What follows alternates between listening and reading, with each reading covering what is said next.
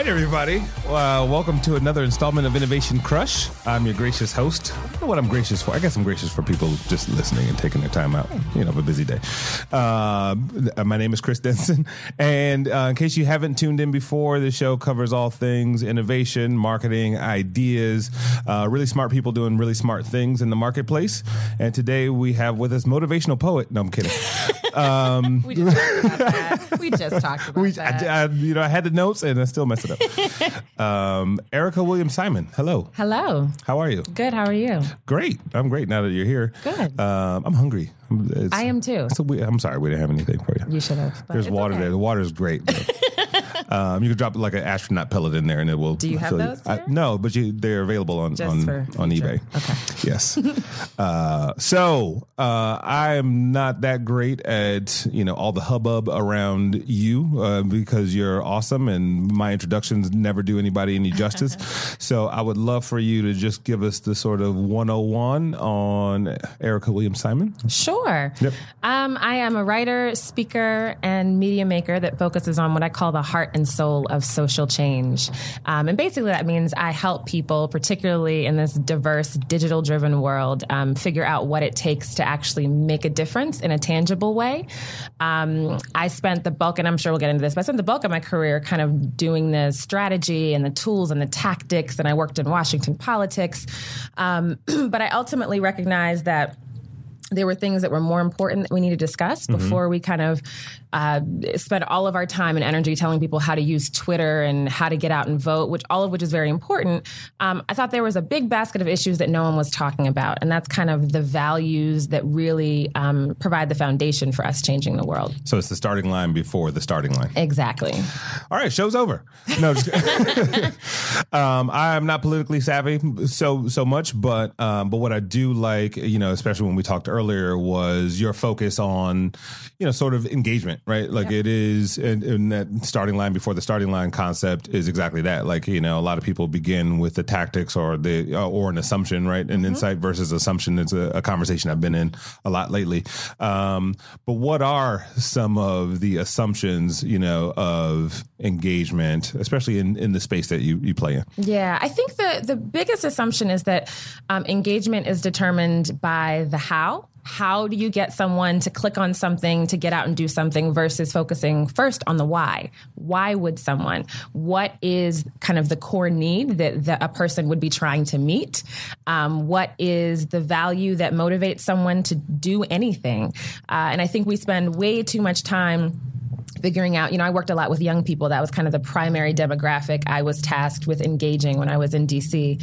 Um, and, you know, I heard the craziest things, right? Like it was, if, if, you can just figure out how to get your, the president of your organization on Vine, you'll get a million young people to get out and vote for the issue that matters to them. Right. Um, and so there's just a lot of focus on, on the physical stuff and not enough on, um, really on the, the theoretical and the spiritual side of change. I'm going to jump in, uh, jump ahead a little bit. Why can't Republicans get it right? Right? They they try so many like uh, quote unquote cool tactics, and it's yeah. just like they come off ter- like they make great Daily Show content. They do, and it's a perfect example because I think, um, you know, and I hate to generalize. I know some Republicans who are lovely and who totally get young people. I don't know any Republicans. So. I know a handful. Um, I'm kidding. I, I, you know, I keep them around just just to be aware. Oh. um, but but I think by and large, the kind of I will say the conservative movement um, hasn't really figured out kind of what it is that people want and are feeling. Um, the idea of community, the right. idea of talking more about what connects us rather than what divides us. Like they just kind of keep layering on crap on top of crap. Right. It doesn't like isn't it, you know, I look at the idea of an influencer, right? Like whoever's the early like Ashton Kutcher and, mm-hmm. and Twitter, right? Like yep. it wasn't that cool until him and I think it was Puffy at the time, like yeah. were going neck and neck to see who can get to a million followers first. And then uh, I had had an account for almost two years before that happened, right? And then uh but Did you, you use it a lot? Were you like super active or you just had an account? I just had, you know, I, the space I play in, I'm like, I'm sign up. I signed up for Ello. Like I'm like, all right. I'm me too. Kinda, Haven't used it. Yeah, me, me I think I have like I don't even know what they're called. L, I did I did one Ello. um, they need to come up with the the verb. They need to verbalize it, or yes, no, not verb. Verb. Come up with a verb for it. Verbify. we just made there it is. Made one. That's it's the, the show is becoming innovative. uh, but no, like it, it, they, it seems like there hasn't been that key influencer who's the accessible person to like there's a generational gap, right? Like a or yeah, a cultural gap. I think there's a cultural gap if you're talking specifically about kind of what we consider traditional politics. Right. Um, but the idea of engagement, you know, I think it's such a vague term. What do we mean? Young people are actually engaged a lot in their communities. That's not just anecdotal, but data shows that young people are incredibly civic minded. They help out in their communities. They volunteer quite a bit. Um, they are social entrepreneurs, so they're try- constantly trying to figure out how do I match the idea of a bottom line with social impact. They are engaged. The question is, what are we asking them to engage in that they're not doing and why? Right. Um, and maybe the answer is that what we're asking them to do is not particularly effective and it's not uh, particularly relevant to their needs and their values. So kind of going back to the starting line before the starting line. I just made it up this the, like right then. So I I'm gonna I use like it. it. I'm gonna use it. uh, I can see it on on your on your blog now. um, no, so what what is that first step, right? You talk about like yes, we're asking them to do these things. We're trying to come up with tactics before we even get to the why of the whole situation. So what have you learned are some of those key touch points around you know meaningful engagement? Yeah, I think you have to start with uh, start where people are and kind of find out from them what are their needs, what are their concerns, what are their interests. Again, beyond what are the tools they're using. Um, I'll give you a perfect example. So I worked a lot when I was in Washington with the quote unquote women's movement, right? Feminist organizations who um, focused on, generally speaking, the goal of getting equal rights for women uh, in all aspects of life. And one of the common refrains I heard over and over again was that young women just don't get it. They think, you know, we've already arrived and they don't get the the value of fighting for women's rights and gender equality. Um, and and so one day I invited a group of young women uh, to the office to talk with these quote unquote leaders, right? Right. And kind of express what they care about, what's important to them. And at the end of the session, I asked the leaders, so what did you take away from that? And all, they focused on was, okay, got it. We can get them to talk about abortion rights if we're cooler and get more celebrities. And I'm like, that's not what they said at all. what the Right. actual um, result was is that we heard that young women they get how important those issues are, but really the thing that's bothering them on a day to day is stuff like street harassment, which is like a concept that older generation of feminists it, it- that wasn't an an issue. I don't mean it Right. wasn't real to them. Like construction workers whistling street harassment? Yeah. Okay. People whistling at them, saying inappropriate things. There's actually a really big, diverse movement right now happening online with women speaking up and speaking out and saying, no, this isn't okay. And it makes me uncomfortable. It makes me feel unsafe. Right. Um, and, and what can we do? And there's amazing digital activists who've come up with creative uh, responses to that.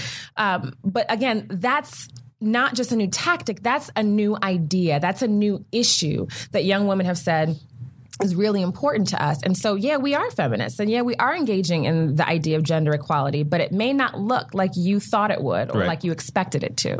Yeah, that's great. It's it's funny how generationally the concerns change, right? Yes. You know, there. I don't know if you've seen the show Black-ish, right? Yes. Yeah, yeah, And there, there was one episode he was so concerned about his son's blackness and like the struggle and like and then the grandfather was chiming in and they were all like you know going through this uh, journey of who had what struggle and then Yeah. he's like at the end of the episode it's like I, you know I finally get it for my son it's like nerd is the new black and he's just a geek right and, Yeah. which is also has its own sort of intricacies It does. I mean, I think so. That, that that's a difficult conversation, right? Because so I'm of two minds. Actually, I'm of one, but I understand the other. Um, I have no mind so so pay me none race I, I think is you know Black-ish is a whole separate conversation Sure, of but it, but it's a perfect example of the kind of generational divide in how we talk about issues um I, you know i believe that race is still critically important all of the data shows that it's important when you look at the gaps between people of color and white people economically with, around employment around um, you know violence around education levels like race matters um, i don't think we can pretend it doesn't but i do think the language and the way we talk about it has changed uh, such that older generations may feel that young people don't get it and don't think race is important at all. And I don't think that's what they're saying. I think Right. they're saying we look at it differently. Um, and it's important to have generational dialogue. But I think now we we also get we're uh, surprised a lot more, right? Like if you know you look at the 50s and 60s, it was just blatantly everywhere, right? And then you know you have an incident occur, somebody tweets something out, or like and you're like, oh my god, like it's like people's heads explode, and you're like, no, no, no it's, it's the, same, the same problem is you know it's muted a little problem. bit, um, and or the same perceptions are there, and like as much as we'd like to think we've progressed, we we may have not. Absolutely, we're just more PC now. Um, and I also think your level of shock varies based on where you fall on the economic ladder. Right. Um, you know, I think we we've seen with kind of all these conversations lately around Raven-Symoné and Pharrell and kind of these celebrities talking. She's like androgynous. About, she has she has you know, no country and gender.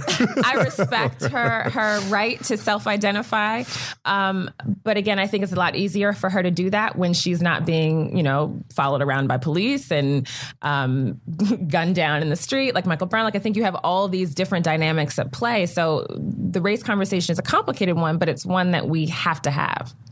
Not on this show, though. Well, we, no, I'm just, I mean, if you want to, I can. okay. but no, that's not what I spend the bulk of my time doing. But no, it's it's an, it's an interesting thing. I was actually having a, I went to a creative conference a couple uh, weeks ago, and I got into a conversation with a guy who's done a lot of work in Louisiana, and at the time he was working for Red Bull, and he had like a really big culture shock when he was like, somebody, uh, he's a white guy, and um, he was doing events for Red Bull in in uh, New Orleans, and one of the promoters was like, okay, well, let us know when you do the Black Night. And like, he's like, what? Wait, hey, you know, I and, and so it was just he. It was a lesson for him in terms of like that kind of separation that still happens. Um, but then we got in this conversation around how around prevention uh, for incidents like Ferguson, mm-hmm. right? So mm-hmm. it's yes, there's an incident happens, everybody blows up again, the shock and awe or shock and horror factor, and then it's like there's an explosion, um, as opposed to putting systems and ideals or you know things or people in place to kind of be proactive in those situations first responders of you know we joked and call it a peace mob right mm-hmm, like, mm-hmm. Um, so are, you know are there any methods uh, at least from your perspective being knee deep in this uh, or deeper um, around prevention and ways to sort of curb some of this stuff before it happens?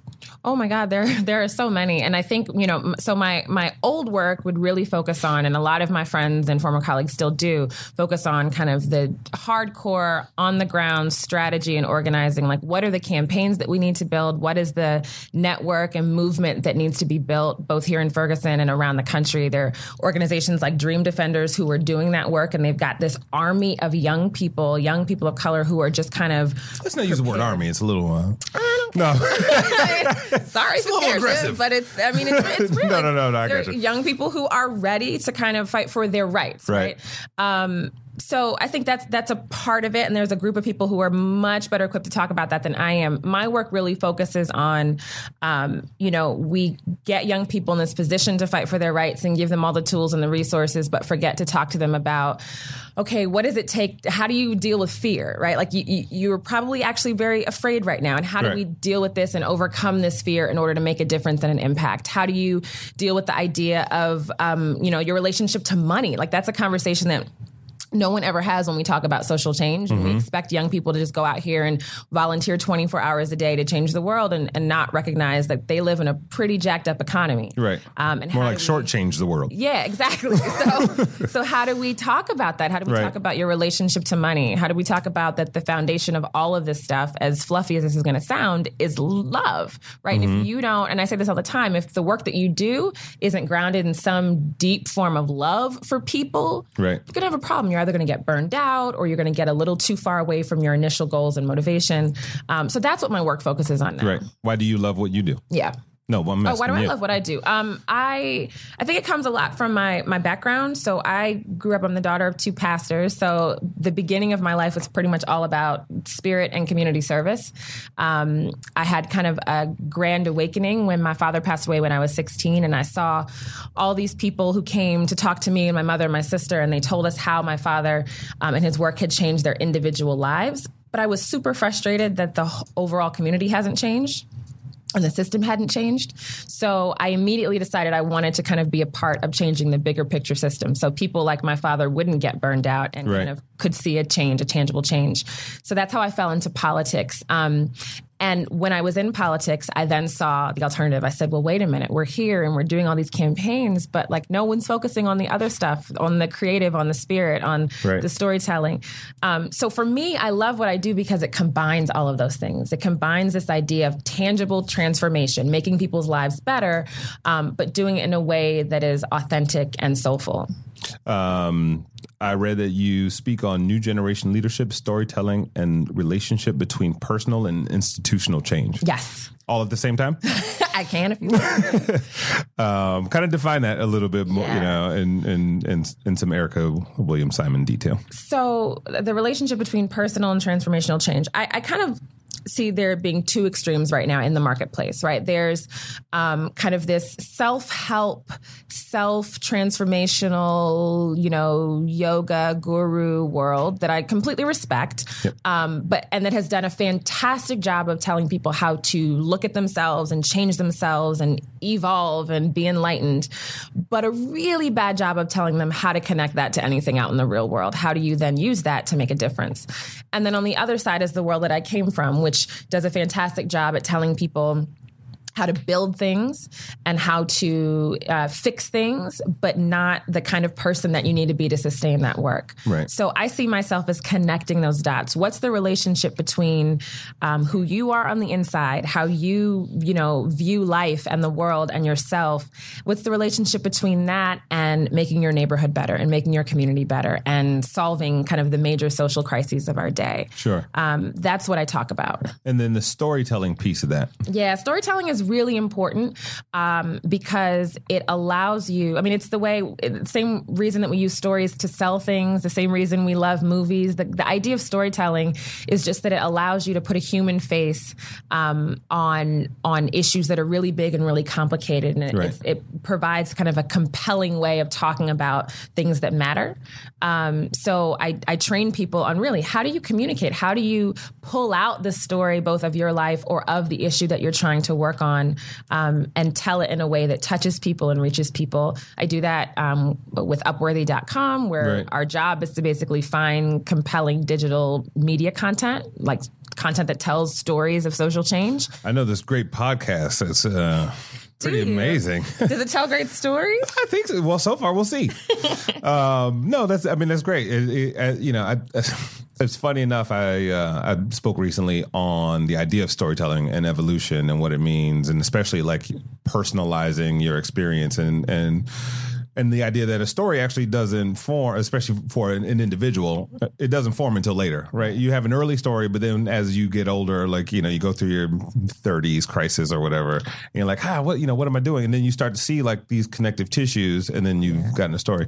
Um, but then there's you know, there's always the pitfalls and the potholes. Are are you a fan of editing in any way? Like when you when someone tells a story, like what you know, what, what parts do you leave out? Oh, absolutely. I mean, Yeah. it's, it's it's necessary. I think it depends on what your goal is and who your audience is. Um, and I also think it's important.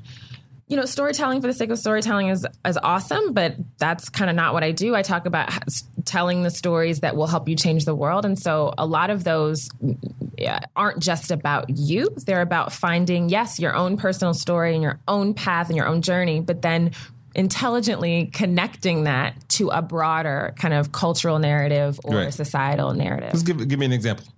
Um, Okay, so let's see my you know my own relationship to the issue of uh, race. Like I talk about race a lot. Mm-hmm. I think it's super important, um, and I'm able to talk about it based on my own story, growing up kind of between two worlds. Right. Right. So Where'd I, you grow up? I grew up right outside of Washington D.C. in Prince Okay. George's County, Maryland. Yay, PG. Oh, you just raised the roof. That's I raised I think that's the first roof raising on Innovation Crush. Oh well, it's not going to be the last. I'll do it again. um, but I, you know, I grew up between two worlds, so I grew up going to predominantly white, um, either parochial or private schools.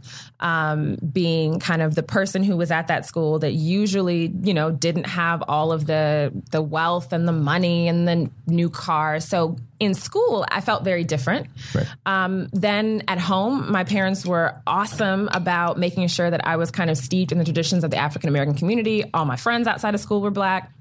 Uh, my church was all black. So I had this kind of b- balance that was healthy and I think really helpful to me, but also really hard because mm-hmm. it was, I was bringing kind of a sensibility from both worlds in different places. And anyway, so it allowed me to really figure out what does it mean to be in this really diverse world? How do you kind of carry yourself? How do you see race when you don't just live in one place? Because nobody does anymore. Like right. we, we, we, exist kind of in all of these different realms.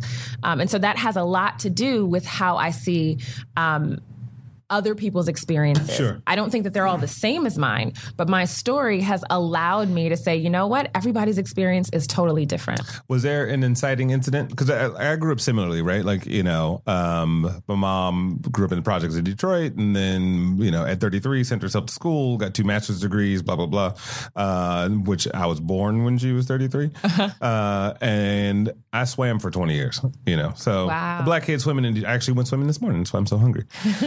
um, and I haven't eaten. So no, but it was like I also had that sort of like you know seven mile and Grand River in Detroit, and then go out to Birmingham for you know three four times a week for swimming, and then drive around the city and around the country for meets and stuff like that. Um, but I don't.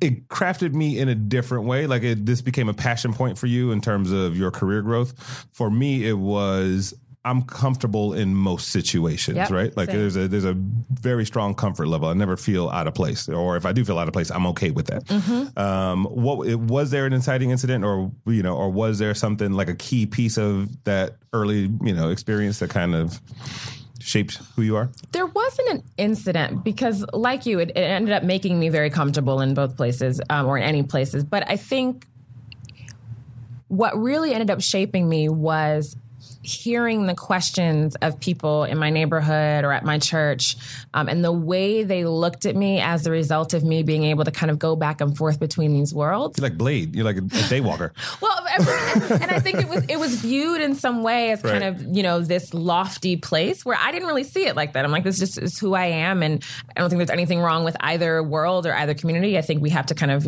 bridge the gaps. Um, but no, so there was no real inciting incident. I actually, sure. you know, I had a pretty easy time growing up.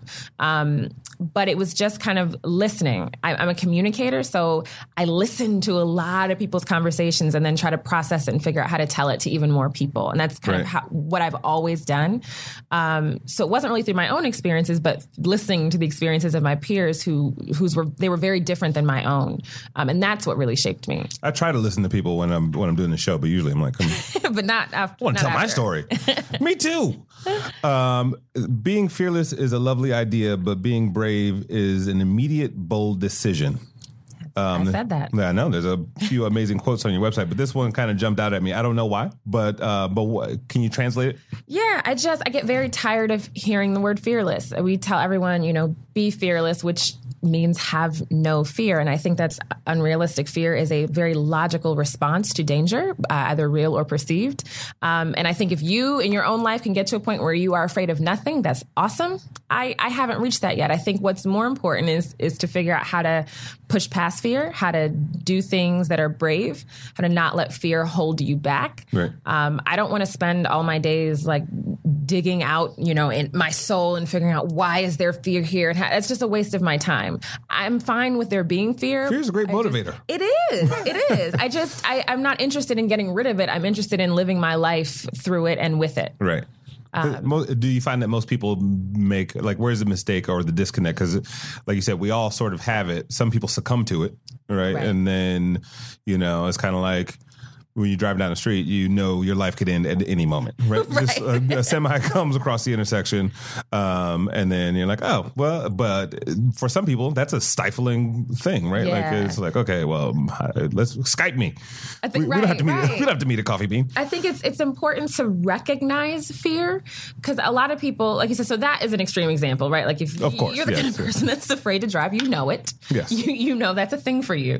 Um, but a lot of us walk around and live in the world and don't don't recognize how how much of our daily behavior is shaped by fear. Fear of something, fear of failure, fear of not making a lot of money, fear of being alone. Um, and I, I, think again, those are natural fears, but it's important to recognize them and then say, "Oh, okay, that's what that is. Let me push past it." Right. And you, you still do some consulting and, and things like that. And Yep, I do. So, uh, business wise, when you walk into a room, you know, what, what can people expect? Um, they can expect what they're hearing right now, which is me being completely authentic and telling you, look, I, I think it's awesome that you have, have a lot of money and want to design a, a big campaign, but you're totally not ready for that. Let's let's start with figuring out what are the values of your campaign and what are the values of the audience that you're trying to engage. Um, and so when I do kind of cause marketing consulting or campaign consulting, that's what I get hired to do. Kind of do the deep dive look at what is it you're really trying to accomplish. Right. Um, you know, I tell people, well, it's awesome that you want to run a campaign that engages young people, but have you forgotten that what's really important to them is transparency and accountability? So if you remain kind of the Right. the secret guy behind the curtain, this isn't going to work. So let's rethink the values of your of your entire kind of project. So that's that's the kind of advice um, and, and strategic consulting that I provide. And like, um, what do you want people to walk away from or walk away with after an encounter with you, either business wise or personal? Uh, thinking about the deeper things, thinking uh, uh, about things that are below the surface, below you know what you see and what you tend to buy, and and what you assume is going to be the easy way to solve a problem, and really thinking about the stuff that's on the inside, the stuff that may be uncomfortable to talk about, or we feel like we don't have time to talk about. I want people to walk away from a conversation with me recognizing actually that's what is important to talk about. That's great. Um, when we were talking earlier, uh, just about like the root of again going back to this idea of the root of engagement, and you talked a little bit about my like a, an individual's everyday concerns versus like buying that Snickers, right? Like it's it's like I'm worried about X, Y, and Z. Can you kind of uh, dive into that a little bit? Or just like what are some of those like personal, you know, everyday individual issues that we tend to overlook? Yeah, I mean, I think they're pretty basic. People want to feel safe. People want to um, feel connected to others. Uh, and again, I think a, a lot of the issues that we see in our current political landscape are because they don't feel connected to certain people, so they want to push them away. Uh, so that's a kind of basic need that people have. People want um, to be able to live in an environment where they can thrive, and so anything that that hinders that is scary to them, which is why the economy continues to be a number one issue for people because they feel like they can't thrive right now Right. um, you know, basic human needs. And when we try to engage people in issues that don't clearly address those, we're going to have a hard time. That doesn't mean that there are, you know, issues aren't important if they're not immediate. But it means that again, you have to kind of find what are those core values, right? So I talk a lot with people who are struggling to figure out how to get engage people in the issue of climate change and the environment. Yeah. Because most people feel like, okay, even, you know, I believe the scientists, I believe that it's real, but I'm not seeing the impact in my day to day life and I just don't have time for it. So, how do you tell a story about the earth changing? How do you tell a story about climate change that does touch people in the heart? You don't just talk about polar bears, you don't just talk about trees, you talk about people. You talk about air quality. You tell the stories of people who are actually getting sick on a day to day basis because of pollution. You tell the stories about green jobs and economic justice and how changing the environment and saving the environment can actually be better for your pocket and the economy. Um, these are Now you got me. yeah. You, you talk about you talk about real issues. My pockets. um, no, that I mean that's that, you hit the nail on the head. Is, again, just going back to the idea of storytelling, right? Like, who do you need to reach and what's important to them? Like, you can kind of wave the flag all day long, but if Yeah. if nobody's like, oh, it's not. And, and the other part of it, though, I think is this idea like there are so many problems, there, or let me call them opportunities. Right? There's positive. there's so many opportunities to change the world, as you put it. And you know, sometimes I go to a summit, or you know, and I, I meet 50 people, all with very different issues that they're trying to solve and, and it becomes overwhelming right and then it becomes like almost stagnation by, by you know or paralyzation by choice Yep. um is I don't know like is there a solution for that just be it, because it can feel especially when you're talking about cause marketing and things that need to change it can be weighty Yeah. um so how do you like is there a method by which you know a just to funnel it down to you know a couple of things Yeah. or b like turn them more into feel good stories you know I think you you can, although some things just don't feel good. I mean, there's some issues that will never be feel good stories. They said the ocean was 71 degrees. okay, that's okay. Just scary, but scary, but comfortable. Yeah, um, yeah. Some some things you can make feel good. I, I, don't know that it's about feeling good. I think it's about um, making people feel empowered making people feel that um, they can make a difference. Yes, the issues are massive and there are a lot of them. Uh, but if you kind of focus in on either what matters to you or something that you feel like um, taps into your own innate talent or interest, I think that's a good place to start. And if you can make people feel like, even if the impact is small or even if you can't see it, you actually have the power to make a difference. Um, I, I, think we can. That's collectively exactly what we'll do. We'll make a difference. Um, and again, that goes back to telling the stories of social change. Um, I think this generational divide, not to get back to that, but we talked no, about that a little bit. This generational divide that we have um, you know, one of the, the consequences is that our generation, younger people, haven't really heard or seen examples of social change work being effective in our generation. We we kind of always go back to people always tell us, well, don't forget the civil rights movement, which is awesome and important and amazing. But there are many stories, communities around not just the country but the world where people came, came together and made a difference. Last year, mm-hmm. two years ago, three years ago, um, we need to elevate those stories so that people can understand this isn't just some kind of rose colored dream of a time gone by when people coming together can make a difference. It happens on a day to day basis. That's awesome. Um, you've gotten a lot of accolades. Uh, that's what, they, that's what they do in Washington. Instead of paying you more, they give you awards. like here's a trophy. no, no, no. Wait, I told you I couldn't pay my rent. yeah, but uh, a lot of those. put the trophy on eBay. eBay came up twice today. Um, but NAACP's 40 under 40, um, advisor or speaker at the World Economic Forum, top 50 politicos. You know, I can't even win a, a podcast award. But, um, right, Maria? That, that's, that's hands in the air. Really sad. I'm going to try though. Good. It's, uh, it's a long story. Um, but what does what does all the praise or yes or the appreciation do for you personally like does it you know when it happens like what what is the process like for you internally uh now nothing and i'm being totally honest about that when i was you know 23 and the youngest person on a list and everyone was saying that's so amazing um you know, it it felt really good. I can't pretend it feels good to be acknowledged for your work or or in your field. Right. Um, but it doesn't really matter. Uh, you know, I think it, let, let, me say this: if I had a, the type of career where I was applying for jobs on a regular basis, you know, there are very tangible benefits of of being awarded and recognized, right? Like right. you can ask for a higher salary or you know a bigger title, but that's not really the type of work that I do. I work for myself, um, so I'm not really interested in that. And I think if anything, the accolades and awards allow me a bigger platform to talk about the things that matter and to talk about to direct the spotlight onto other people who aren't getting awarded but should be. Is there was there at that younger time or when you were bridging the gap was there uh, was there like ever an ego check for you or was it you know? so my boyfriend at the time, who's now my husband, has always been an ego check for me. His name is Achilles, right? No, I'm no, but aw, don't make fun of him. Sorry, he ruptured his Achilles, yes. but he's healed now. Oh, good. And strong. No pun intended. no pun intended. um, he's always been, his name is Allende. He's always been um, an ego check for me. Like super supportive, but also a reminder that like, eh, you know, that's that's really cool, but you're still just E. That's what he calls right. me E.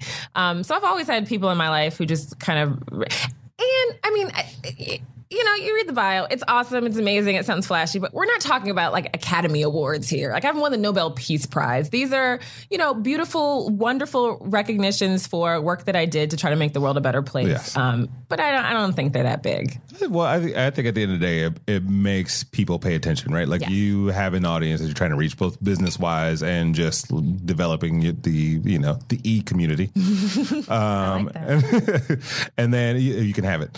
Um, but no, it's it, like it, it, it does that, and you're like keeping it in check is like that exact thing, like having a checks and balances person to you know to kind of check that at the door right. and and getting here and wash these dishes. Or like, there was a no, there was a really interesting interview I read. Uh, what's the CEO of Pepsi's name? The the woman. In, uh, in, I'm going to pronounce it wrong, but Indra Nuri. yeah, let's go with that. Um, That's, that's a really bad pronunciation, but I know who she Yeah, is. yeah, no, she's awesome. And but she was reading this, you know, the article was. It was matter of fact, it was. Uh, um, anyway, the, the, she talked a little bit about um, her life balance, or work life balance, and like being the CEO and doing, you know, coming home at ten o'clock and also having a husband and a family. And like, you know, she said when she first got the promotion to CEO and she found out, she came in and told her mom, and her mom was like, "That's great, but we need some milk." Yeah, like. I saw that. She talked about that on stage at some conference. I remember. Yes, uh, Aspen Ideas Yep. Festival. Yep. Uh, no, so that's also on your resume. Yes. Um, what do you do when you're not working? Like, what's what's the, what's downtime like for you? Because this this seems like a twenty four seven thing, right? Like, It kind of is. especially if you're working for yourself. Yeah, which is why I moved to LA. Um, to be totally honest, I, I, LA has much more of a, a slower pace. Right. Um, I just took a picture the other day where I said I was looking for a place to write. I'm on deadline. I have something due on Monday. Oh, today, and. Um, Rather than sit at my desk, I decided to go to the beach and, and work from there, which allowed me the flexibility to just hop in the ocean when I finished. Um, so I love nature. That's a new thing for me. I did not grow, grow up loving nature. Right. I love it now. So I hike a lot. Um, I grew up in a very musical family, so music is my obsession and my passion. I used to be the musical director at my church, so I sing. I have a all the tambourine in the uh, in my bag. You know, a tambourine is a very churchified. I could work a tambourine now. um, but yeah, so so so music, and then I, I hang out with friends. Um, I spend ti a lot of time with my family. I fly a lot, so every chance I get, I try to uh, schedule a stop back home in DC to see my family. Um, yeah, normal stuff. Uh, normal stuff. Um, you're also on the steering committee for an organization called Heart Your Neighbor, or the host committee. Yes. Um, tell us a little bit about that. Yeah. Uh, and why was I at a barn dance? Okay, so there was a barn dance, Which made me nervous, by the way. You know, when uh, if you ever seen Twelve Years a Slave, you get invited to to something. I'm like, am I gonna am I gonna come back? Are you to make it out? Um, Uh, so Love Your Neighbor or Heart YN is a company. My husband is actually one of the uh, lead photographers for them, so he helps them co- create digital content. And the idea of Love Your Neighbor is basically it's a social media community um, here in California, focused exclusively in California right now on encouraging people to love their neighbors and connect with one another. And um, there are a couple different components. One is the digital content that my husband works on. Um, the other is that they're actually building kind of uh, fundraising communities where people can like meet someone's need immediately in their community or in the state awesome. of California. Um, they do a lot of work around criminal justice. So the idea is basically how can we, as a state in California, love one another more, and what are the tangible, easy ways that we can do that? Um, and so my friend Megan Carberry is the CEO of that company and invited me to kind of join. We used to work together back in our DC politics days on around uh, voter engagement. And so she said, "Hey, can you join us and help us get people to this barn dance?" Which was the launch uh, at. Um, uh, a, a barn, basically in San Miguel, California, but beautiful, massive barn. Um, it was a fun weekend. I rode an ATV. I sprained my knee. I, I did a lot. it was just racking up injuries. Yeah, all for the sake of loving my neighbor. Um, so uh, you know the show is called Innovation Crush. I would hope. I do. Good. I mean, you just Good. told me, so no, no, no, no. I. I You're like, oh, oh, I thought, I thought this was. um, so what, what, what do you see out in the world right now that you're crushing on? Like, is there something that you go, wow? And it doesn't have to be in your space. It might be food. It might be something else. Or as your eyes light up, up. uh, well, we're both hungry. Just like, mm. both. I love food, and I would love food right now. um, what do I think is really interesting right now?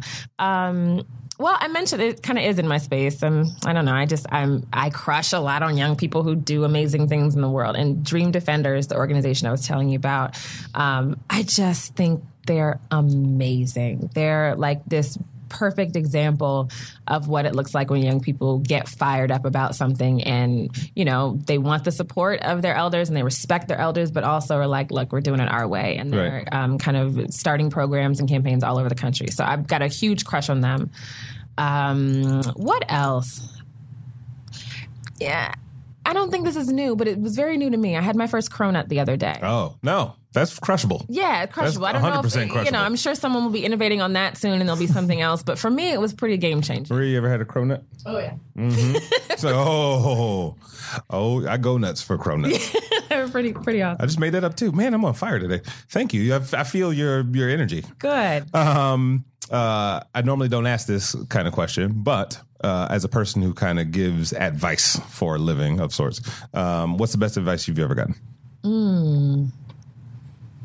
What is the that's a that's a really hard question because I've gotten a lot of advice in my life. Uh, I would say Don't go on that podcast show. I got that, but I, I just I ignored it and came anyway. Um, well, I would. The best advice is probably the advice that I've heard the most often uh, is from my mother, who I'm actually on my way to the airport to pick up. She's coming to visit me. But ever since I was a little girl, the thing she told me was nothing matters more than your integrity. Um, and she really meant that. She was the kind of parent. Uh, my father was the parent who thought I was going to be a star. Um, I loved that. You are a star. Yeah. Well, I don't know about They that. They were both but- right. but he for him it was like you know he, he wanted me you know character mattered of course he was a preacher and he cared about spirit and God but he he liked the flashy stuff he Right. put it, me put me in the talent shows and my mother was the calm one she was very much like I don't care win or lose I just want you to have integrity and she kind of reminded me every day at every point in my life um, and I think about that a lot now when opportunities present themselves where I could, you know, cut corners or prioritize this over character, or over values, or over integrity. And I'm constantly reminded integrity wins in the end every single time. That's awesome. I'm gonna I'm gonna use that. I haven't used my integrity in so long. um, finish this phrase for me, please. Innovation to me is Innovation to me is finding better ways of doing things. Doesn't have to be new, just better, better than what's being done currently. as we've witnessed in the donut Yes, It has now become the cronut. exactly. Um, this is awesome. Thank you. It was Thank you. fun, a lot of fun. Was it good? It was. You smiled. I was like, okay, good. I, am I doing. I something smile right. all the time. that's yes. That's uh, I don't because his tooth over here is kind of snaggly. Um, so everybody, this has been another installment of Innovation Crush. Uh, where can people find you? They can find me uh, on my website at www. Who, who says www anymore? A lot of people still do. I, I should. I, I, I start HTTP. you, you can find me at ericawilliams.com. That's E R I C A Williams.com. You can find me on Twitter and Instagram at created by Erica. all right, and now you're going to do a musical performance for us, correctly? Once the mic is off. Oh, okay, all right. Uh, no, everybody, thank you so much for tuning in, and we will talk to you next time.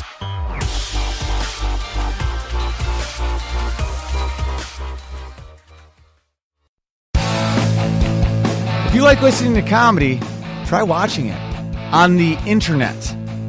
The folks behind the Sideshow Network have launched a new YouTube channel called Wait For It. It's got interviews with comedians like Reggie Watts, Todd Glass, Liza Schleichinger. Schlesinger, I've been friends with her for 10 years.